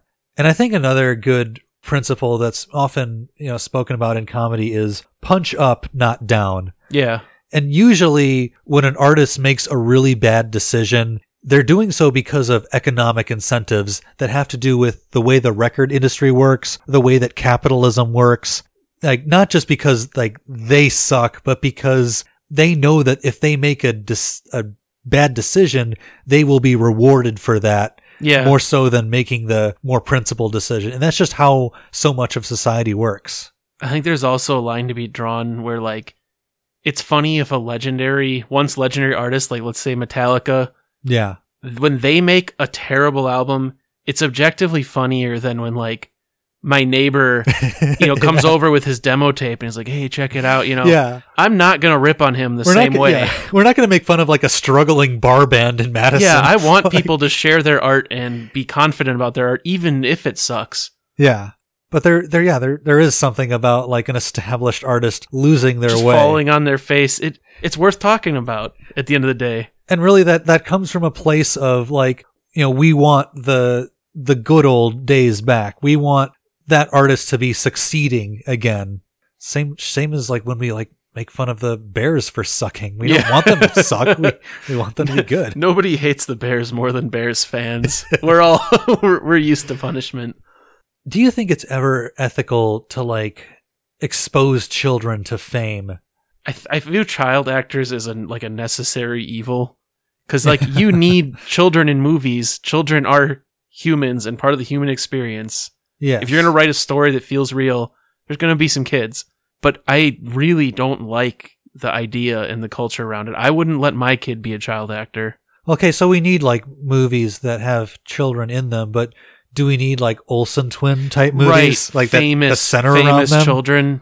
Like I think absolutely not. That's just my opinion. A lot of people talk about fame. They say fame is abuse.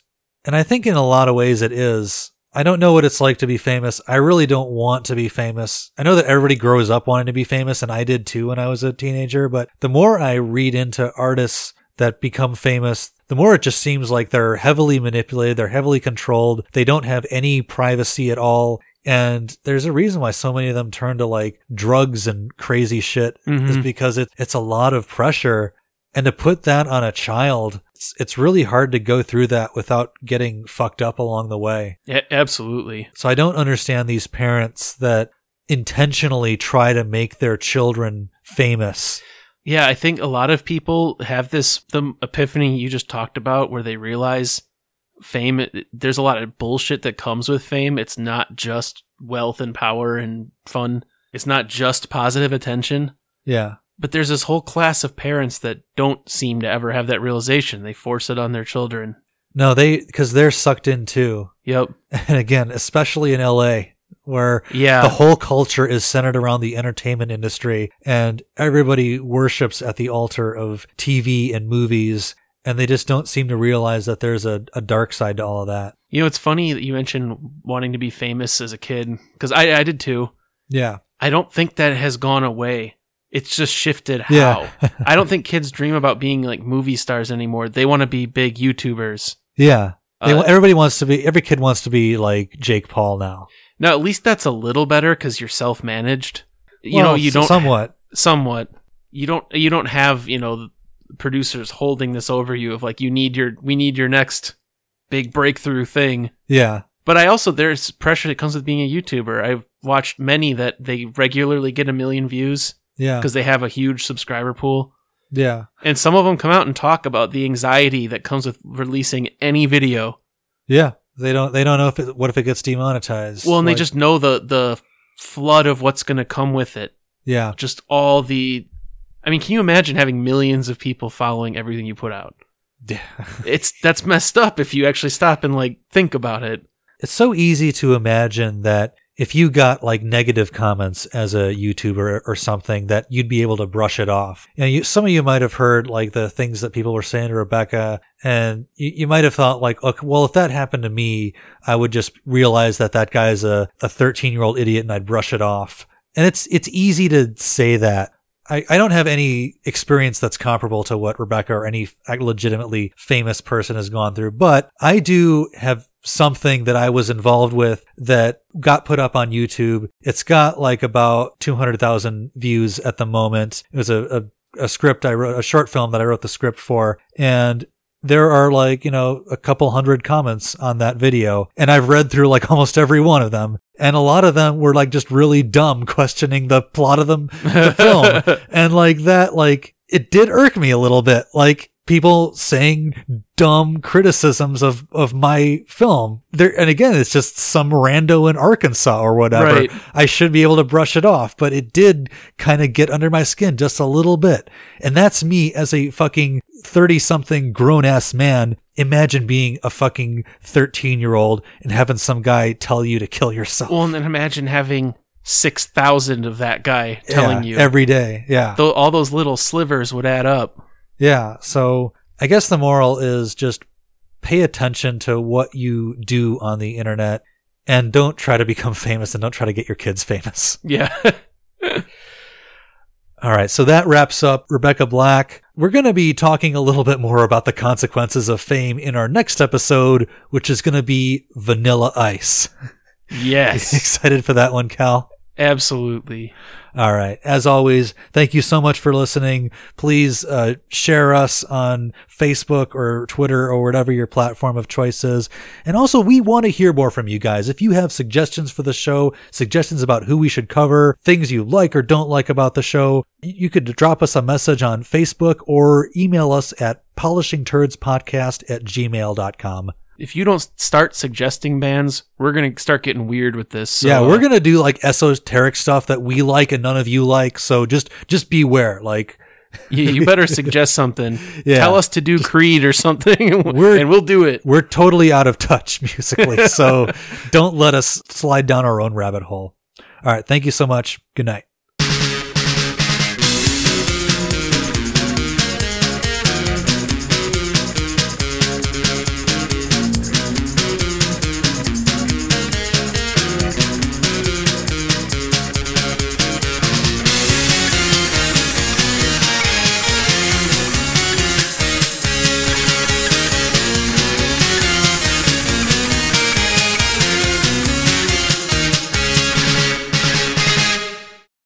More people died than we realize right now.